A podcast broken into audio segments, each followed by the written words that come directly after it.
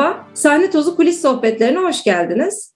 Bugün kuliste 1984 yılında Hacettepe Üniversitesi Ankara Devlet Konservatuarı Bale Ana Sanat Dalı eğitmenliğine başlayan birçok bale sanatçısının eğitmenliğini yapan doçent Müride Aksan'la birlikteyiz. Hoş geldiniz Müride Hanım. Merhaba Ekin, hoş bulduk. Sizi burada ağırlamak çok büyük bir şans benim için. Çok mutluyum. Ve sizi ilk yayına davet ettiğimde bana dönüş şöyle bir dönüş yaptınız. Kendimi bildim bileli bale deyince hemen kolları sıvarım dediniz. Bu çok beni mutlu etti ve ben sizdeki bale aşkını direkt o ilk mesajınızda zaten hissetmiştim. Sizde bu bale aşkı nasıl başladı? Kendinizi ve biraz bale yolculuğunuzu bize anlatır mısınız? Tabii anlatırım. Tam dediğin gibi bale deyince akan sular duruyor. Hatta çok üzülerek çocuğum bile ihmal ettiğim oldu zaman zaman ama bu meslek öyle. Beş yaşında ben Beatrice Penman'in stüdyosunda baleye başladım. O yaşlarda çocuk oyunu gibi bir şey. Babam besteci. Biz üç kızı da peş peşe yaşı büyüdükçe Fenmen'in stüdyosuna baleye başlattılar. Daha sonra 65 yılında Ankara Devlet Konservatuvarı'na girdim. Beşinci sınıftaydım o zaman. Miss Bailey'di hocam. Benim ve Mehmet Balkan'ın ve bizim dönemdeki pek çok dansçının temeli Miss Bailey'dendir. O çok güzel çalışan bir öğretmendi. Sanat hocalarında bazen kaprisli kimlikler olur. Miss Bailey öyle bir kadın değildi. Hepimize çok öğretmeye çalıştı ve çok güzel bir temel verdi. Aynı dönemde Molinek bölüm başkanıydı. O Molinek Anna Pavlova grubunun dansçılarından tarihi bir dansçı yani bayağı önemli bir kimlik. O da çok sanatçı bir kadındı. O yıllarda 70 küsür yaşlarındaydı. Her sabah bale dersi vermeye sekiz buçukta gelirdi. Hiç aksatmazdı yani bir gün bile beş dakika gecikmeden dersine girip gram batman yapan bir hoca düşünün. Her akşam da her akşam provamız olurdu saat beşte. Arada evine gidip dinlenirdi. Akşam beşte geri gelirdi ve prova alırdı bize. Şimdi bunlar iki idol öğretmen oldu benim için. Miss Bey ile öğretmeyi sevmesiyle. Molinek de sanatçı yanıyla koreografiler de yapardı. O da asabileşebilen bir öğretmendi ama o kadar özel bir kimlikti ki o asabilik tarafı kalmadı aklımda. O mesleğe tutkusu, dansı bize aktarışı o yaşında onlar kaldı bana yıllar süzüldükten sonra. Konservatuvara da öyle girdim. 9 yılda o zaman lise devresi. 74 yılında liseyi bitirdim. Yüksek devre 2 yıl yeni konmuştu. 1-2 yıllık bir geçmişi vardı. Fakat aynı öğretmenlerle devam ediyordu. Yükseği okumak istemedim. İki sebebi var. 71 yılında 12 Mart 70'te 12 Mart darbesi oldu. 71'de babam gözaltına alındı. Üç kez. Bir keresinde peşini bulamadık. izini annem sık yönetim savcılarının kapılarını aşındırdı bulun eşimi diye. O dönemde her zaman olduğu gibi birikimimiz de yoktu. Ve ben 16 yaşında Kuğu Bale Stüdyosu'nda Tenasüp Onat'ın açmış oldu. Bale derslerini piyano çalarak evin geçimine katkı sağlamaya başlamıştım. Öte yandan yüksekte çok büyük bir değişiklik yoktu eğitim programında. Ondan da başka rahmetli eşim Engin'le tanışmıştım ve evlenmek istiyorduk. Böylelikle devlet balesine girdim. O yıllarda yükseği dışarıdan bitirme imkanı vardı. Devlet balesindeyken iki ya da üç yıllıktım. Yüksek devre sınavlarını dışarıdan vermeye başladım. Yanlış hatırlamıyorsam 78'de tamamladım. Yüksek devre diploması aldım. 1974'te Ankara Devlet Balesi'nde dans etmeye başladım. 84 yılına kadar. Bütün hepsi bu eğitim süreci benim açımdan. Dans tutkusu da sanırım çok küçük yaşta evde çok müzik dinleniyordu doğal olarak. Fenmen stüdyosunda her yıl, yıl sonu temsillerimiz olurdu. Galiba dans etmeyi orada sevdim çünkü çok iyi anımsıyorum bakanlıklarda sanırım savunma bakanlığının önünde koca bir alan vardır açık bir meydan. Orada resmi bayramlarımızda bando konserleri olurdu. Bando tek askeri müzikler çalmazdı. Valsler filan çok hoş müzikler. Ve ben oralarda kendi kendime dans ettiğimi hatırlıyorum. Yani dans benim için sahne tozundan çok dans tutkusu olarak belirdi galiba. Sahne tozu ve kokusu daha sonra eklendi yaşamıma. Ama bu süreç sancısız mı? Elbette sancısız da olmadı. Bunu da konuşmamızın ileriki bölümlerinde yeri geldikçe anlatırım. Ne kadar güzel bir özet yaptınız. Böyle bir tarihi önümüze koydunuz. İşte o dönemlerde geçmişte yaşanan olaylar sizin e, adım adım bütün bu eğitim süreciniz. Teşekkür ederim. Çok detaylı bir giriş oldu. Sizi e, tanımak özellikle de istiyordum. Çünkü sizin e, hem geçmişten bugüne kadar gelen çok dolu bir sürü hikayeniz var. Hem de pek çok sanatçının gelişiminde çok önemli bir rolünüz de var. Bale eğitimin nasıl bir eğitimdir? Birazcık anlatır mısınız? Çünkü bilmeyen kişiler olabilir dinlerken. Bale eğitiminde çok farklı da bir eğitim. O gözle de sizden dinlemek isteriz. Bir de sizin Eğitmen rolünüzde önem verdiğiniz noktalar, dikkat ettiğiniz noktalar neler? Bale eğitimi uzun, zahmetli ama çok renkli bir serüven bana kalırsa. Ben şimdi 66 yaşındayım, 5 yaşında başladığıma göre 61 yıldır bunun içindeyim. Bence bale eğitimi bir serüven. E öyle bir serüven ki eğitim dediğimiz şey okulla sınırlı değil. Okulu bitirip de profesyonel dansçı olarak bir dans topluluğuna, bale topluluğuna katıldığınızda da öğrenmeye, gelişmeye devam etmenizi hem sağlayan hem gerektiren onu sağlıyor ama onu yapmazsanız iyi bir dansçı olmazsınız. Gerektiriyor aynı zamanda. Bu da şu demek ki ömür boyu gelişime açık bir meslek bale eğitimi ve bu serüven boyunca da inişler oluyor, çıkışlar oluyor, kırıldığınız zamanlar oluyor. Ama o tutku varsa bu serüveni siz hiç peşini bırakmadan sürdürüyorsunuz. Tutku ve azimle yol aldığımız bir serüven bence bale eğitimi. Ne kadar güzel söylüyorsunuz. Çok doğru. Çünkü çok da zor bir sanat dalı. Galiba çok. tutku olmadan o yola devam etmek çok mümkün olmuyor. Eğitimin içerisinde de eğer ki somut şeylere dönecek olursak bale eğitimi ve repertuar küçükler için, küçük çocuklar için sahne çalışmaları, solfej ve piyano. Bu eğitimleri de alıyor dans öğrencileri.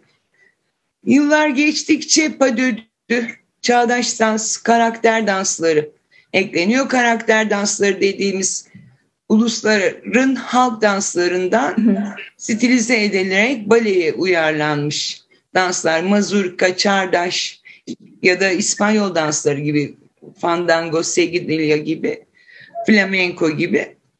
Bütün eğitim sürecinde repertuarı söyledim küçükler için. Büyüdükçe de klasik bale eserlerinden parçaların sahne çalışmasını yapıldı. O yönüyle de çok çeşitlilik içeren bir eğitim.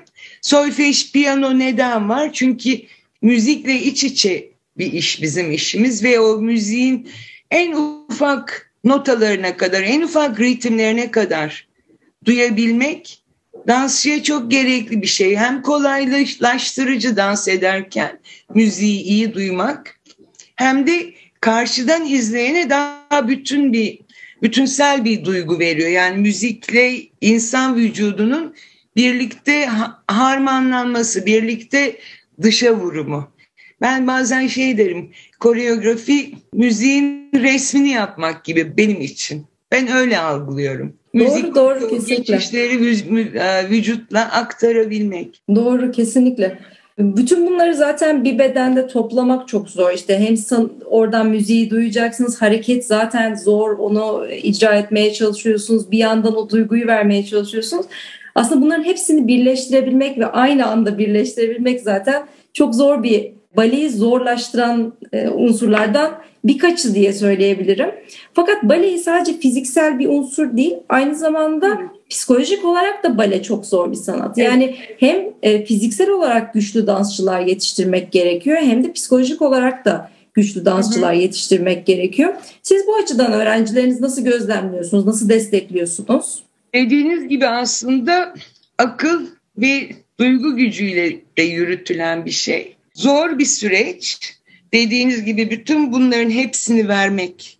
Bu sebeple işte her Allah'ın günü bale dersi var. Eğer ki siz tutkuyla gitmezseniz öğrenci ya da öğretmen olarak her gün o tutku, o sevgi, o azim, o irade içinizde olmaz ise çok sıkıcı ve çok yorucu bir şey. Ama her gün her gün yapıldığında işte öğrencilere adım adım adım adım bunları verip özümsemelerini sağlıyorsunuz. Bu sebeple her gün var bale dersi.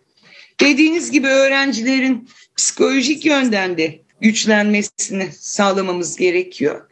Çünkü ilk sorunuzda söylediğim bu serüven boyunca sizi beğenen hoca oluyor, beğenmeyen hoca oluyor, bundan bir şey olmaz diyen oluyor.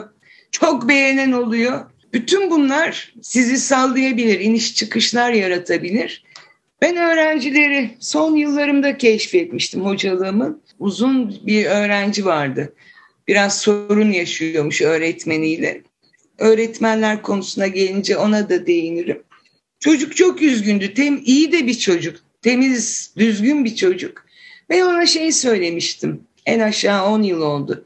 Bak sen baleyi seviyor musun? Evet seviyorum öğretmenim dedi. O halde baleyle arana kimseyi sokma dedi. Bugün bu hoca var, yarın öbür hoca gelecek, üç gün sonra bilmem kim gelecek, devlet valisine gideceksin, bir repetitör, bir koreograf. Onlardan seni beğenen olacak, beğenmeyen olacak. Ama sen seviyorsan kendin için yapabildiğinin en iyisini her gün ve her harekette onu yapmaya çalış. Öğretmenlerin yaptığı uyarıları ya da eleştirileri kimi zaman seni kırabilir bazı öyle insanlar da olabiliyor. Onları kırgınlık olarak alma. Nereden kendine bir fayda çıkarırsın onu bulup sen yolunda yürü. Baleyle arana kimseyi sokma. Ben bu şeyi övdü, sevdim. Sonra başka çocuklara da söyledim. Galiba işine de yaradı çocukların. Bu birdir. İkincisi sınıflarıma hep söylediğim bir şey. Çocuklar Rusların kaç bacağı, kaç kolu var? İki bacak, iki kol. Peki Fransızların kaç bacağı, kaç kolu var ya da İngiliz'in ya da Amerikalı'nın? Hepimizin aynı değil mi? Beyinlerimiz aşağı yukarı aynı gramlar. Bizim onlardan ne eksiğimiz var ki daha kötü yapalım? Biz en az onlar kadar iyi yapabiliriz. Ama bunun için bir koşul var. Yılmadan, bıkmadan her gün en iyisini yapmaya çalışmak. Bir gün önce yaptığın hatayı tekrar etmemek. Uğraşan insan başarır. Buna da kendi hayatımdan da örnek veririm. Ben okula ilk girdiğimde beni çok beğenirdi hocalar. Ne kadar kaliteli diye diğer çocuklara örnek gösterirler. Ben dördüncü yılımda bir anda 1.75 oldum. Vücudum o kemikleri taşıyamıyor. Kemikler uzadı, adeniler kısa kaldı, bacağım kalkmıyor. Ama uğraşıyorum. O babamdan bizlere geçmiş. Vazgeçmeden uğraşmak hiçbir şeyi kolayca o elde etmemiş. Bize de kolayca vermedi hiçbir şey. Hiç unutmam Travis Kemp'te hocam. Bacağım kalkmıyor 45 dereceden yukarıya. Kaldır bacağın dedi. Teacher uğraşıyorum en son bu kadar dedim. Hakikaten titriyor bacağım. Kaldır diyorum dedi. Kalkmıyor dedim. Git o zaman bu okuldan dedi. Bıraktım hareketi. Ay hayır gitmeyeceğim kalıp yapacağım dedim. Bu bir. Ertesi yıl Beatrice Felmen'e geçtik. Lise birdim. O diğer bir arkadaşımı çok beğenirdi. Ona hep good girl derdi. Bana da uyan darling sabahın köründe. Her gün bunu söylerdi. Sabırla yine ben çalışmaya devam. Sonra Molly beni keşfetti o sınıfı da geçince. Sonra anneme bir konserde şey demiş. Müride'nin boyu çok uzadı.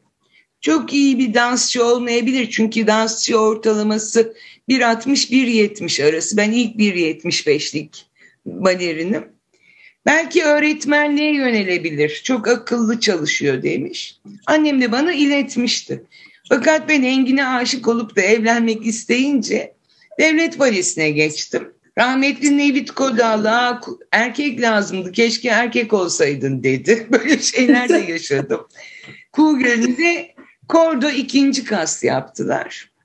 Ben habire çalıştım. ikinci kasta ablalar oynuyorlar. Biz de sıramızı bekliyoruz. Pat biri sakatlandı. Ben Kuğu Gölü'nde oynadım mezun olur olmaz. Birkaç ay sonra Oytun abi yoz döngü yapıyordu. bizim grubu da bizim nesili de yedeğe yazmışlardı. Hep büyük iyi ablalar oynuyordu. Bir kısmı dalga geçti sazla bale mi olur filan. Ben yine işte o görev ya onu yapmak için öğreniyorum.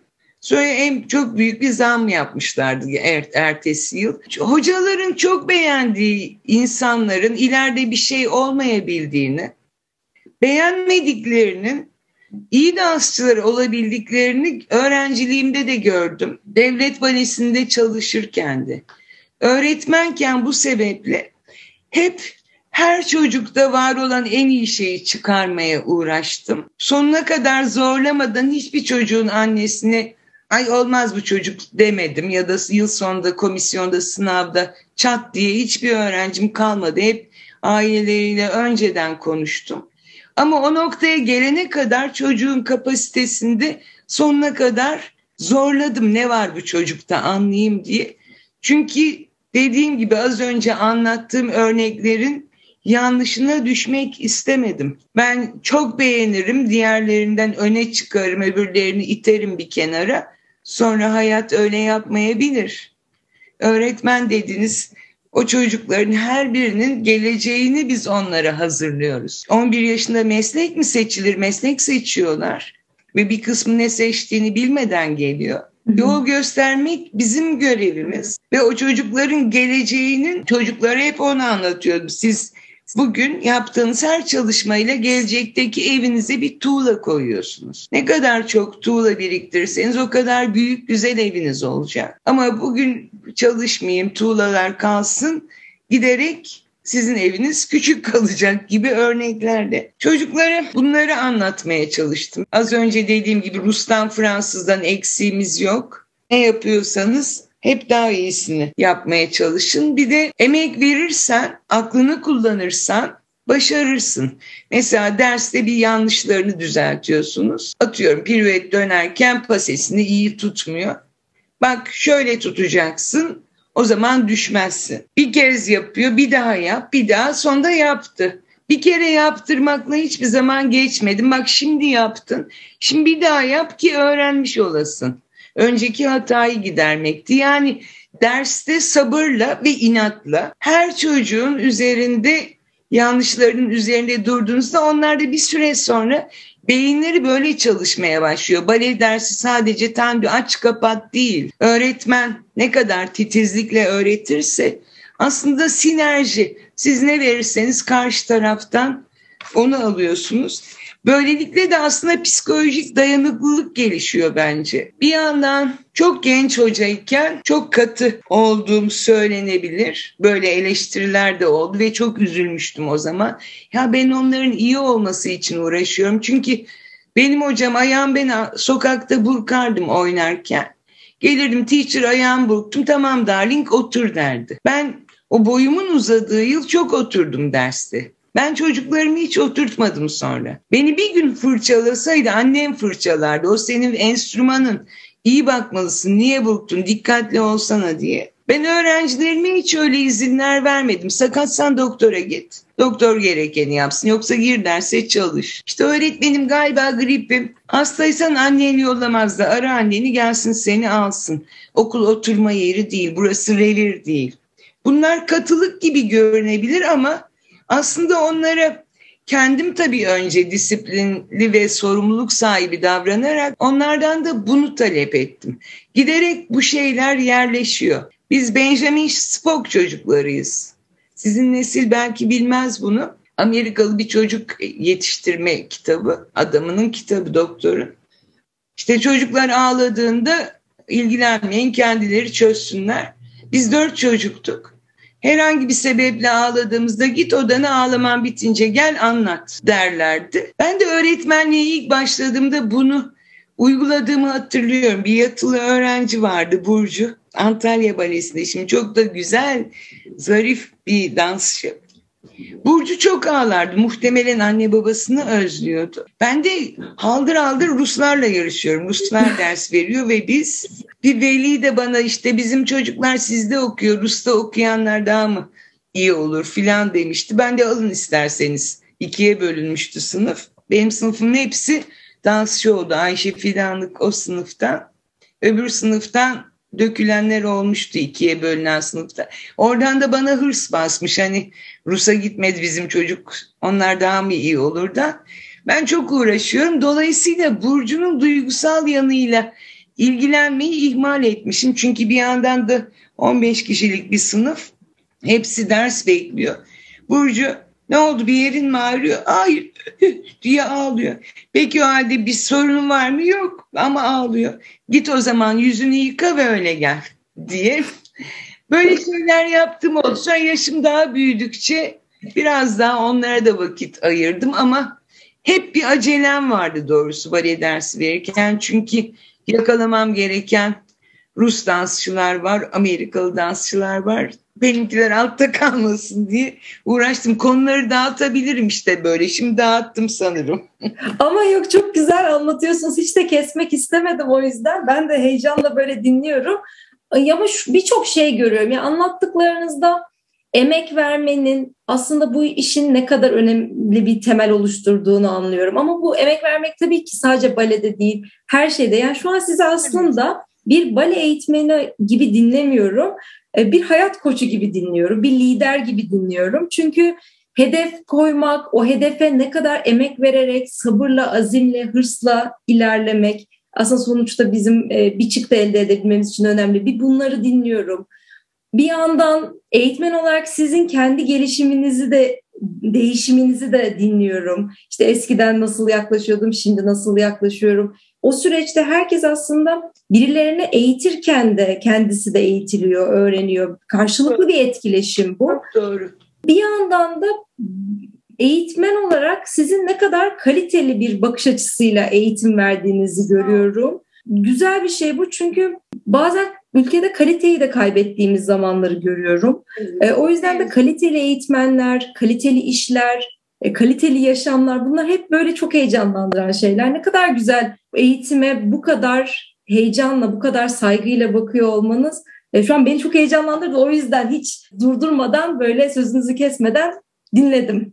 Dediğim gibi ben öğrenciliğimin Travis Kemp ve Beatrice Fenman yıllarında ihmal edilmiş bir öğrenciyim. Boyu 1.75 oldu diye. Ama ben Mirta'da dans ettim. Ben solist dansçı oldum. Kordo ile başladım Ankara Devlet Balesi'nde. İlk 1.75'lik olmama rağmen. Niçin öğrencilerde böyle bir kayıp yaratayım ki telaşı vardı bende. Bu yüzden ayrıcalık talep eden veliler beni pek sevmemiş olabilirler bu öğretmenlik serüvenim boyunca. Ama bir veliye söylediğimi hatırlıyorum çok geliyordu. Niçin geliyorsunuz bir sorun mu var dedim. Hayır dedi. Bir sorun olursa gelin kapımız açık ama sorun yokken gelmeyin. Çünkü burada çok yoksul kesimden insanlar da var çocuklar da. Onların anneleri babaları okula gelmeye çok çekiniyor olabilir. Ve siz sürekli şehirli bir veli olarak buralarda olduğunuzda bu çocuklar arasında bir uyumsuzluğa, söylentiye, onların arasındaki ilişkiye yansır. Bir sorun olmadıkça bu ayrıcalık talep eden velilere bazılarının bana çok kızdığını biliyorum ama böyle. Diğer taraftan benim değişimime gelince ben 84'te okulda başladığımda hayli hoca eksiği vardı. İki yıl kadar okul taşınmış o muhteşem cebeci binasından beş evlere. Öğrencilerde bale dersi her gün yapılması gereken, disiplinle yapılması gereken bir iştir duygusu olmamış büyük sınıflarda. Çok dersten kaçardı onlar. Ben Ayşe Fidanlıkların sınıfıyla başladım. 30 kişiydiler önce. İkinci dönem Sergey Salov'la paylaştık. Kura çekerek yaptım onu da iyileri kendine aldı demesinler diye. Ve ben çocuklarım o ilk öğrencilerimi gerçekten iplerini çok sıktım. Yani hiçbirini salmazdım. Neden? Çünkü yapılması gereken bale her gün bir buçuk saat dersi dört dörtlük yapmanız gereken bir iş. Kaçmak olmaz, derste kaytarmak olmaz. Çünkü bir kısmı köyden gelmişti o öğrencilerimin, bir kısmı yoksul kesimden, bir kısmı sanatçı çocuğu karışık bir sınıftı. Ben hepsinin başarmasını istedim. O yıllardaki sıkılığım ondandı. Öte yandan ben de büyüyorum, gelişiyorum. Daha da ötesi toplumda okul, veli, okul, aile, öğrenci, öğretmen ilişkileri çok değişti. 3-4 yıl önce hatırlıyorum Royal Ballet'de İngiltere'de öğrencilere dokunması yasaklanmıştı bale öğretmenlerinin. Çünkü tacize giriyormuş işte onun beden haklarını ve hocaların şeyi vardı okumuştum bir İngiliz kaynakta. Peki biz onların bedenine dokunmadan nasıl düzelteceğiz? Bale bedenle yapılan bir iş. Yani ne kadar değiştiğini anlatmak için çok. söylüyorum. Öğrencilerin algıları çok değişti. Şimdi 1984'ün çocuklarıyla 2022'nin çocuklarının algı hızı, ilgileri aynı değil. Bütün bu süreci birlikte yaşadık. Bence öğretmenler dünyayı iyi takip etmeliler, ülkeyi, dünyayı ve o çocuklara gerçekten bir gelecek veriyoruz onların eline. Baktık ki olmuyor o zaman da bir yön vermek gerekiyor. Bu çocuk bu kadar emek veriyor ama balede bunlarla karşılaşabilir. Siz onu isterseniz başka yöne yöneltin. Dünya çok değişti. Bizler de ayak uydurmak zorundayız. Çok güzel söylüyorsunuz. Gerçekten dünya çok değişiyor. Hele son yaşadığımız iki senede ne kadar çok değişiyor. Ama bir şey galiba hiç değişmiyor. O da değer yaratmanın önemi. Şimdi burada şuna geçmek istiyorum. Sizin babanızın size söylediği, sizle ilgili bir araştırma yaparken de gördüğüm babanız Muammer Sun'un size söylediği çok güzel bir söz var. Tam değer yaratma konusunu e, çok güzel bir şekilde anlatan. Demiş ki keşfedilmiş şeyleri keşfetmeye çalışmakla zaman kaybetme. Ara bul ve sen üzerine yenilerini ekle demiş. Bu çok hoş bir söz. Değer yaratma kavramını da bence çok iyi anlatan bir söz. Ve sizde de hep bu değer yaratma, yeni bir şey yaratma, bir öğrenciden bir değer yaratma konularını çok sık duyuyorum e, bugün anlattıklarınızda. Bale eğitmeni nasıl değer yaratır aslında epey bir konuştuk. Ama böyle yarattığınız, sonradan da bu yarattığınız değeri gördüğünüz bir anınız var mı? Böyle bir olay yaşadınız mı? Yine başına döneyim. Babamın o söylediği hocalığı ilk başladığım yıllardaydı. Oradan iyi ders çıkardım. Çıkardığım ders şu. Hep okula gelen, yeni gelen Rus ya da işte Sovyetler dönemiydi o zaman. Gelen hocaların derslerini çok izledim. Benim bilmediğim ne var? Çünkü Türkiye'de o zamanlar öğretmenlik eğitimi yoktu. Çok notlar aldım onların derslerini izleyerek ve onlardan işime yarayanları aldım. Daha sonra öğretmenliğimin üçüncü yılıydı. Şeyi fark ettim çocukları çok statikleştirmişim klasik bale kalıplarına sokmaya çalışırken. Barbara Fuster gelmişti. Royal Dame diyorlar onlar İngiltere'nin önemli hocalarından biri. O benim dersimi çok sevdi. Ben de onu çok sevdim. Ve ona Londra'ya gitmek istediğimi söyledim. Gittim o yıl Londra'da bale okulu izledim. Söyledim kendimi ve kısıtlanmış hissediyorum. Sınırlanmış hissediyorum. O yıl 89'du yanılmıyorsam. 93'te Amerika'ya gittim. Balanche School of American Ballet'e. Bu okulların her birine gittiğimde de bir şeyler görüp aldım. Benim hocalık hocam Vladimir Tolstoy'indir. Ülkemizin gördüğü en değerli bale hocalarından biri. Okulda da bize hizmet içi eğitim gibi bale hocalığı metodiği dersi verdi. Daha sonra ben 95 yılında kısa dönemliğine bölüm başkanı olduğumda Vladimir Tolstoy'un yüksek lisans programı bahsettim. Özden de onun röportajında bahsetmiş hı hı. öğretmenlik eğitimi için. Orada tamamen Vladimir'in yönlendirmesiyle bir program uyguladık. Ben asiste ettim. O eğitim boyunca da bizlerin yıl sonunda da sınavlarımızı izleyip eleştiriler yapardı, not alırdı. Benim odama gelirdi, Müride bak bunu niye böyle yaptın, bunu şöyle yapmışsın, şöyle yap. Fakat özellikle School of American Ballet'de gördüğüm şeyler mesela müzikal nüanslar çok farklıydı. Ayakların kullanışında minik detaylar vardı. Vladimir Hoca'nın bana söylemediği şeylerdi. Ben bunların hepsini uyguladım. Antalya Balesi'nin çekirdeğini oluşturan sınıfıma Derya, Selin, Fatoş bir sürü öğrenci vardı orada da. Vladimir bir gün o sınavlardan sonra bir gün bile bana niye bunu böyle yaptın demedi. Buradan şunu söylemek istiyorum. Ben bir sentez yaptım aslında. Miss Bailey'nin bana verdiği destek bacak, doğru duruş, doğru placing, kendi dansçılığımda, vücudumda öğrendiğim. Sonra Vladimir'den bunu nasıl, hangi sırayla öğreteceğim. Sonra kendimi kısıtlanmış hissedince İngiltere'de ve Amerika'da ders seyrederek bir senteze ulaşmak. Burada bence bir değer yaratma çabası sizin söyleyişinizle. Ben onu işimi daha iyi yapmak için yapmıştım. Ve o yüksek lisans programını başlatırken Armağan filan da vardı o grupta. Onlara şey söylemiştim. Benim hayalim bu eğitimi aldıktan sonra sizlerin okula gelmeniz. Çünkü çok iyi dansçılardı onlar. Çok deneyimleri var. O deneyimi okula aktarmak ama altında öğretmenlik bilgisi olarak. Bu programı açmaktaki acelemdeki de sebep şuydu. Vladimir 94 yılında yılının başında bana gitmek istediğini söyledi. Bana ne soracaksan sor ben Haziran'dan sonra yokum dedi. 94 yılının Nisan ayı ortalarıydı ben bölüm başkanı oldum. İnci Hanım emekli olunca bek, işte beklediğim istediğim bir şey değildi ama yönetim bana görev verdi. Ve Vladimir'de kaldı. Ve biz o hemen dedi bu öğretmenlik programını başlat. Öyle başlattık. O hayalim yerini bulmadı okul açısından. Ama oradan aldıkları şeylerle eminim ki hepsi repetitörlük, koreograflık yapıyorlar. Hocalık yapanlar var. Mutlaka işlerine yaramıştır. O bir dönüştürücü bir nitelik taşıyor bence. Onun dışında Dediğiniz gibi öğrenciler bir hamur aslında elinizde. Vladimir de benim en uyuştuğumuz yan oydu. Biliyor musunuz bale öğretmenleri, meslek öğretmenleri karşınızda aslında bir çare gibi bir çocuk. O bir şey bilmiyor. Siz ona iyi derseniz iyi, kötü derseniz kötü. Siz onun sorununa çözüm aramakla mükellefsiniz bence.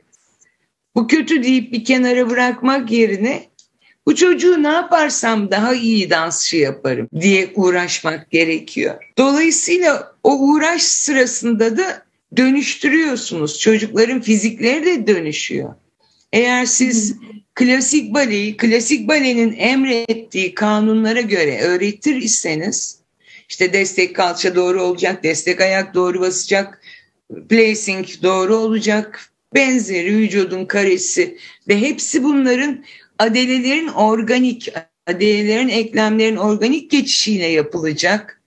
Yoksa mekanik yapmak da çok mümkün. Ama mekanik değil, organik olmalı ki o çocuk sakatlanmasın. Dolayısıyla böyle bir yol izlediğinizde dönüşüyor. Çocuk dansçıya dönüşüyor gözlerinizin önünde. Bu müthiş bir şey. Ve ben çok şaşırıyorum. Şimdi her gün bale dersi vermeye gidiyorsunuz. Her gün piliye, tandü, jöte, ne kadar sıkıcı bir iş. Eğer ki böyle her gün yeni bir şey keşfetmek üzere gitmezseniz. Her öğrenci de Aa, bu yeni bir problem. Çünkü Ayşe ile Fatma'nın bedeni aynı değil. Her birinin başka bir problem olduğunu gözlemezseniz gel evet sıkıcı derse geç de girebilirsiniz, es de geçebilirsiniz. Ama öbür türlü insan heyecan duyuyor bugün neyi başaracağım acaba çocuğa neyi başartırabileceğim diye. Ve dolayısıyla sonuçta çocuklar dönüşüyor. Benim için en unutulmaz şeylerden biri Arzu'nun Uyuyan Güzelini seyretmek. Dürüstçe söyleyeyim. Arzu lisans 1'de okulu bıraktı. Sebepleri başka. Ben onu biliyordum Arzu. Allah baba onun vücudunu öyle yaratmış. Çok uygundu. Karakteri çok düzgündür. Hiç şımarıklık yapmaz, gevşemez. O da bir emekli karınca gibi çalışır. Ve mezun olur olmaz okulda biraz rollerinde şey var. Çok böyle öne çıkmıyordu. Mezun olur olmaz neredeyse uyuyan güzel başrol oynadı. Onun temsilinde çok duygulanmıştım doğrusu. Sizden şimdi bir önceki yayınımızda Arzu Dirim'le olacağı için böyle aranızda bir fark etmeden arka arkaya bölümler olmuş. Ne kadar güzel. O da sizi böyle anlatırken çok hala güzel duygularla anlatıyor. Bence çok güzel etkileşimler. Yani bu da yarattığınız değeri sahnede görmek çok duygu verici, duygulandırıcı gerçekten. Aynı şeyi Burak Kayıhan'la da yaşıyorum. Yanlış hatırlamıyorsam lise 1'diler bana geldiklerinde. Burak Kuzey çok esnek olmayan çocuklardı. Ben onları çok uğraştım açılsınlar diye öğütledim gece yatmadan önce şunları bunları yapın diye. Burak'taki değişim de muhteşemdir. Onun içinde çok tutkulu bir dansçı var, ateşi var onun içinde. Onu seyrederken de çok duygulanıyorum. Diğer taraftan şimdilerde Sultan'ı izlerken o da çok uyumlu bir çocuktu. Hiçbir zaman kapris yapmadı. Zorluklara direnen bir çocuktur. Bir sürü hepsini aslında hangisini sayayım hepsini izlerken Hepsi sizin elinizde büyüdüğün için o emeği çok iyi, en iyi siz bildiğiniz için izlemesi de en keyifli size geliyordur. Özgesi ayrı, Büşra'sı ayrı, Erhan ayrı. Hepsi gerçekten. Çünkü biliyor musun Ekin biz öyle zengin bir aile falan değildik. Babam öğretmen maaşıyla dört çocuklu evi geçindiriyor ve Türkiye'nin sanat hayatını kurtarmaya soyunmuş mücadeleci bir adam. Hiç para kazanmaya odaklı olmadı. Bu okul bana meslek verdi. Bu okul bana bir hayat kazandırdı. Bu okul ve bu ülke. Ben hep görev bildim, borç bildim. İlk okulda okula geçtiğimde dansçı bir arkadaşım ya ne yapacaksın şimdi okula gidip de neyi değiştireceksin dedi. Ne ya bir tane çalışkan dansçı yetiştirsem bu ülkeye borcumu ödemiş olurum dedim. Çok şükür hepsi çalışkan. Yaşları ilerleyene kadar dans ediyorlar. Dans edemeyen ya hocalık ya repetitörlük yapıyor. Ülkeye borç görmüştüm doğrusu. Söyledikleriniz gerçekten o kadar böyle yüreğime dokunuyor ki çok mutlu oluyorum. Ben bir yandan da yurt dışında gördüğünüz okullarda gördüğünüz şeyleri Türkiye'ye kazandırmanızın da Türkiye'ye çok büyük bir katkı olduğunu düşünüyorum. Bunu birçok insan gidemeyeceği eğitimleri sizler sayesinde alma görme şansı buluyor. Şimdi siz o kadar yurt dışında birçok okulu görme, gözlemleme şansı da edinmişsiniz anlattığınız hikayelerden onları da anladım. Türkiye'deki bale eğitiminin daha ileri gidebilmesi için orada uygulanan ama Türkiye'de uygulanmayan neleri taşısa sizce daha iyiye gider Türk balesi? İlk gittiğim okul Royal Ballet'di Londra. White Lodge'a gittim. Küçük sınıfların okulu ilk 5 yıllık. Orada bir gün bugün öğleden sonra bale dersleri yok dediler. Yarışma var dediler. Ne yarışması dedim müzik. Bir bale salonuna öğrenciler iskemleler taşıdı. Çok yaşlı bir kadın yanında adamlarla geldi. Orada kuyruklu piyano da var. Bale öğrencileri müzik yarışması yaptılar. Kimisi trompet çaldı, kimisi piyano çaldı, kimisi keman piyano eşlik yaptı. Kimisi şarkı söyledi, operalardan, müzikallerden parçalar. O yaşlı kadın bir piyanistmiş, ödül verdi çocuklara. Onu çok kıskanmıştım. İkincisi School of American Ballet işte Lincoln Center'da koca bir binanın beşinci katı mıydı bir şey. Bütün kat bale salonları. Kocaman kocaman salonlar, tertemiz soyunma odaları. Yıl 93. Salona giren hoca salonun girişinde bir düğmeden bir pırt diye bir şey ayarlıyor. O nedir diye baktım. İki şey var. Birisi salonun perdelerini kimi açıyor, kapatıyor. Işık, güneş gelsin gelmesin diye. Diğeri de sıcaklık ayarı. O yıllarda bizim bölümümüz Yıllarca 82'de taşınmışlar yanlış bilmiyorsam. Ben 84'te okula girdim. Alt katımızda kırık duvarlar vardı çöken. Soyunma odalarının orada çöken bir yer vardı. Yıllarca badana bile yapılmamıştı. Bunlara çok özenmiştim doğrusu. Bunlar işin daha göz ardı edilebilecek yanları diyeceğim ama aslında çok önemli. 94'te o kısa dönemde velilerle görüşmüştük toplantı yapıp. Onlar aralarında bir azıcık bir parayla bir fabrikadan boya aldı. Bir tanesi askeriyeyi ayarladı. Askerler gelip boyamışlardı. Sonrasında de yıllar sonra 2000'de tekrar başkan olduğumda rektör yardımcısı geziyor. Bu ne rezillik soyunma odalarında filan diye adamları fırçalıyor. Bana da hocam ne bu duvarlarda ayak izi dediğinde üniversite buraya bir badana bile yapmadı. Ben 94'te askerlere yaptırdım. Siz bir tamir edin. Sonra hala kırılıp dökülürse benden o zaman sorarsınız deyip rektör yardımcısına öyle bir derslik yapmıştım ve Tunçalp Özgen rahmetli kökten Erol Belgin hocamın desteğiyle oydu aslında bizden sorumlu rektör yardımcısı. Çok değerli bir kulak burun boğaz hocası. Bütün bölümün duvarları kazıldı, her şey pırıl pırıl bir soyunma odası katı yapmışlardı bize. Onlar o hayallerim ama esas büyük hayalim İngiliz okulunda gördüm. Amerikan okulunda. Amerika tamamen farklı. Çocuklar normal okullarına gidip sonra geliyorlar. Bize en uygunu sanki bana öyle geliyor ki Rus okul sistemi ya Macaristan'da da o var. Orada çocuklar hep birlikte bale eğitimine başlıyor. Yaş büyüdüğünde bazıları halk danslarına ayrılıyor. Moiseev diye bir dünya mucizesi var biliyorsunuzdur Ruslarda. Halk danslarını güncelleyerek sahneye uyarlıyor. Bazı çocukları oraya gidiyor.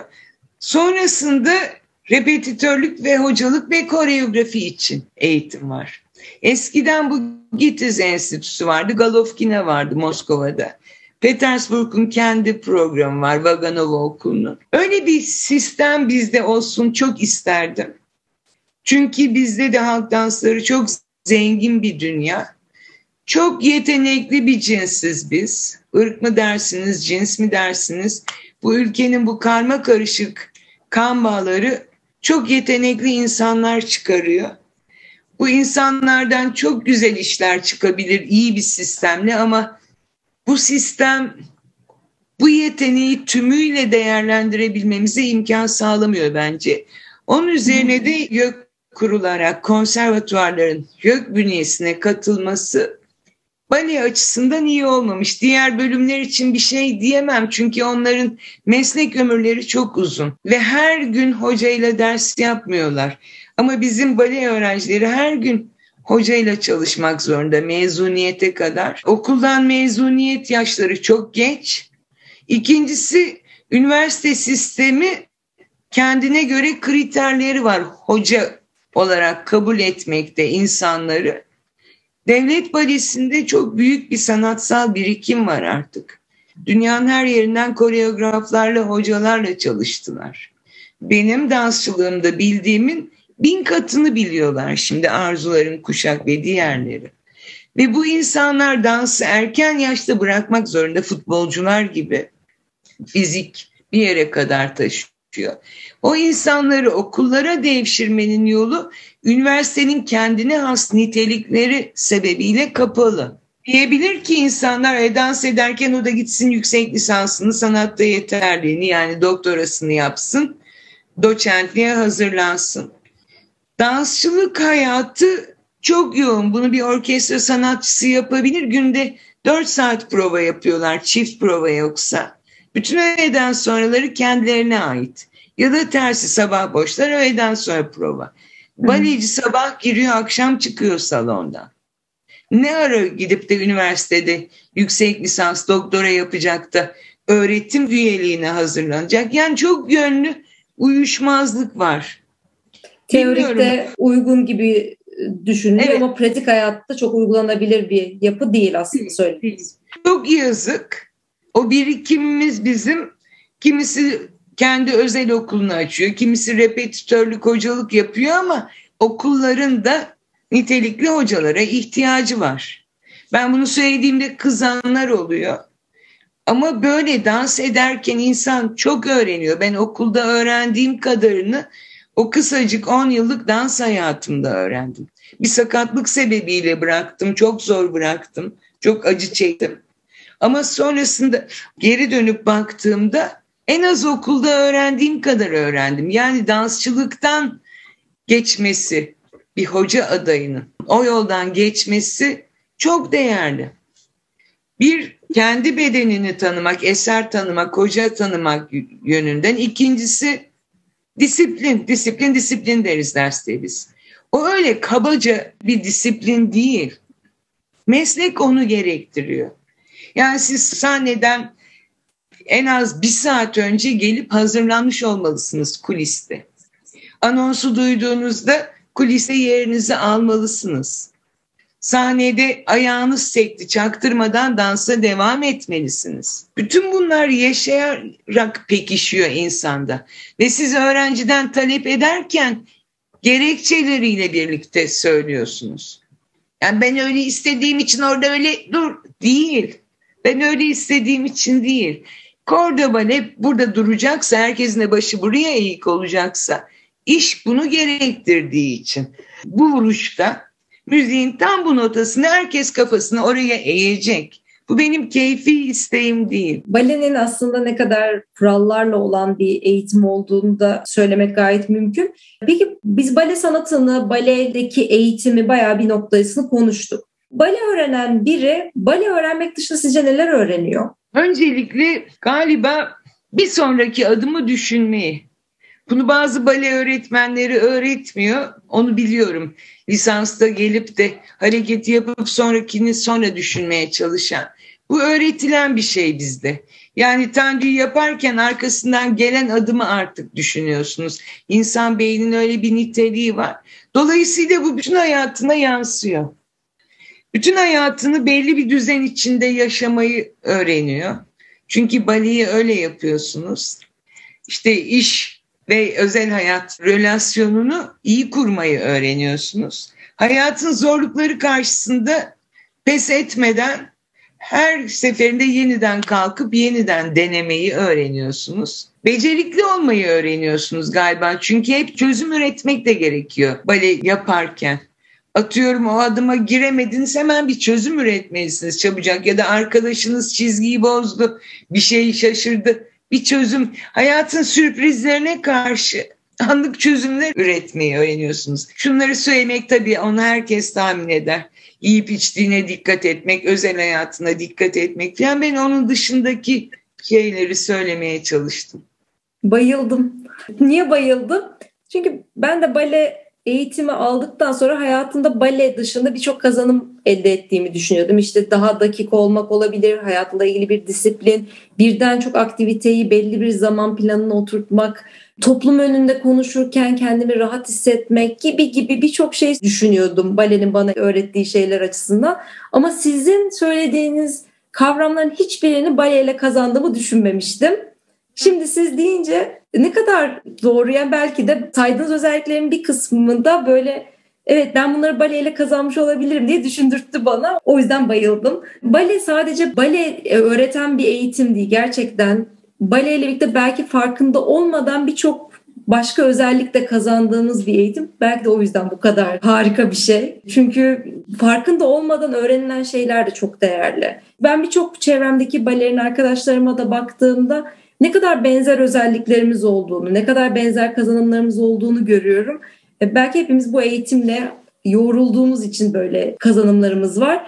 Ben çok değerli olduğunu düşünüyorum. Sadece bir tek bir eğitimin tek bir şey öğretmediğini, aslında çok boyutlu birçok şey öğrettiğini görmek çok heyecan verici. Düşünsene her sabah evden sabah kalkıp giyiniyorsun. Sonra devlet balisine ya da işte bale topluluğuna gidip soyunuyorsun, tekrar giyiniyorsun ve barı tutuyorsun ve bacakların acıyarak güne başlıyorsun. Ve o acı seni mutlu ediyor. Çünkü yapman gereken bir şey yapmış oluyorsun. Bu sebeple sanırım baleciler dayanıklılar her türlü hayatın acısına, zorluğuna. Galiba onları dayanıklılık da kazandırıyor hayatın zorluklarına karşı. Çok doğru. Peki Mirde Hanım bu keyifli sohbetin sonuna doğru yaklaşırken sizin sahne tozu kavramınızı sorsam ne söylersiniz? Sahne tozu benim için ateş. İçimde yanan ateş. Ben koskoca kadın oldum hala. Çok güzel bir müzik duyduğumda sokakta bile olsam dans edebilirim. Ediyorum da yapıyorum bazen kendimi.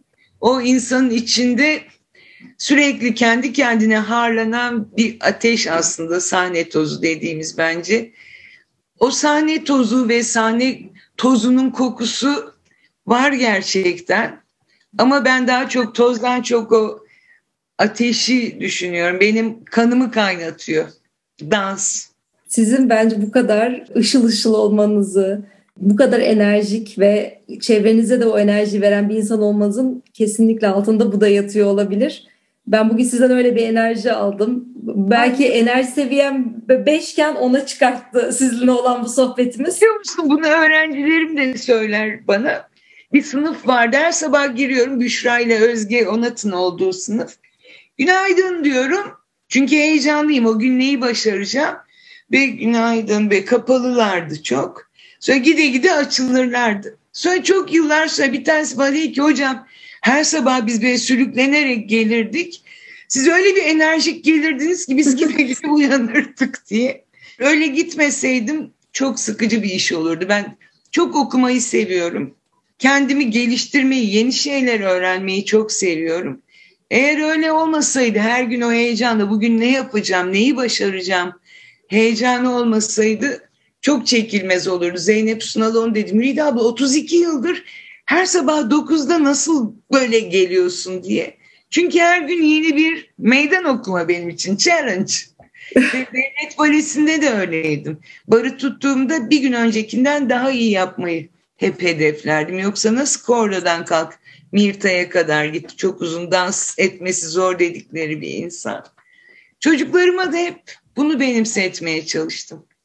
Harika. Enerjiniz hiç bitmesin Mürde Hanım. Sizi tanıdığıma çok memnun oldum. Sizinle bu sohbeti yaptığıma ayrıca memnun oldum. Çok teşekkür ederim davetimi kabul ettiğiniz, bu sohbeti benimle yaptığınız için. Her zaman bu enerjinizi başkalarına yaymanız diliyorum. Dilerim çok teşekkür ederim. Ben de sana teşekkür etmek istiyorum. Çok uzun yıllardır üzerine titrenmeyen, özen gösterilmeyen bir alanda rağmen iş üretiyoruz. Ben mezun olduğumdan beri öyle biliyorum. Bu salgın dönemi tüy dikti bale sanatının bu ihmal edilmişliğini doğal olarak çünkü salonlara gidemedi insanlar.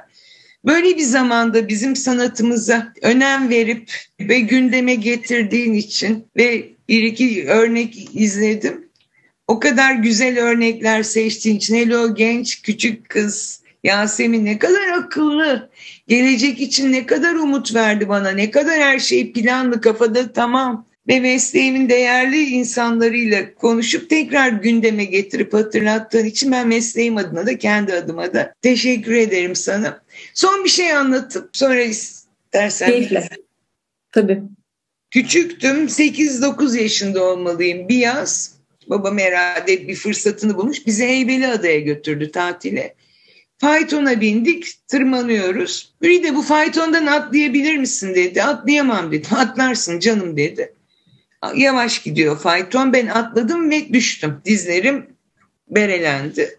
Başladım ağlamaya gel bin dedi. Bindim fayton gidiyor. Çocuğu işte atlayamadım. Niye atlamadı, atlayamadığını biliyor musun dedi.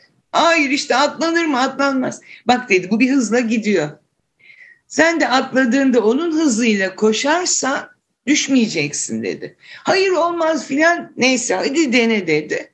Denedim faytondan inince be koşmaya çalıştım onun gittiği yönde. Bir iki adım atıp düştüm. Bak gördün mü oldu hadi gel daha iyisini yap dedi. Hayat faytondan düşüp tekrar çıkıp koşmak, faytonun hızına eşit koşmak lazım. Galiba benim hayatımda bile faytondan düştükçe kalkıp tekrar koştum.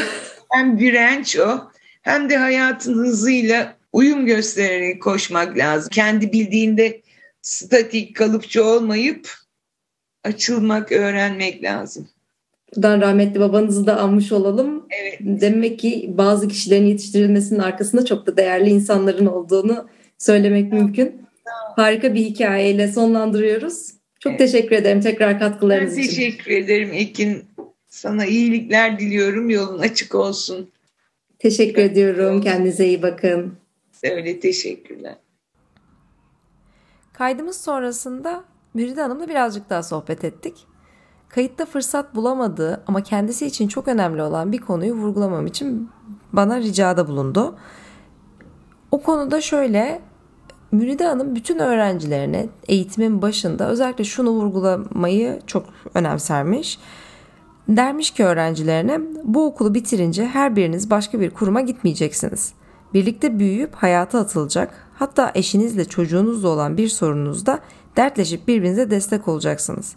O yüzden birbirinizle yarışmayın vurgusunu mutlaka tüm öğrencilerine yaparmış. Bu gerçekten kritik bir konu. Ee, o yüzden ben de eklemek istedim. Kendisine yorumları için teşekkür ediyorum. Sahne Tuzu kulis sohbetlerinin bölümlerini Instagram ve Patreon sayfalarından takip edebilirsiniz.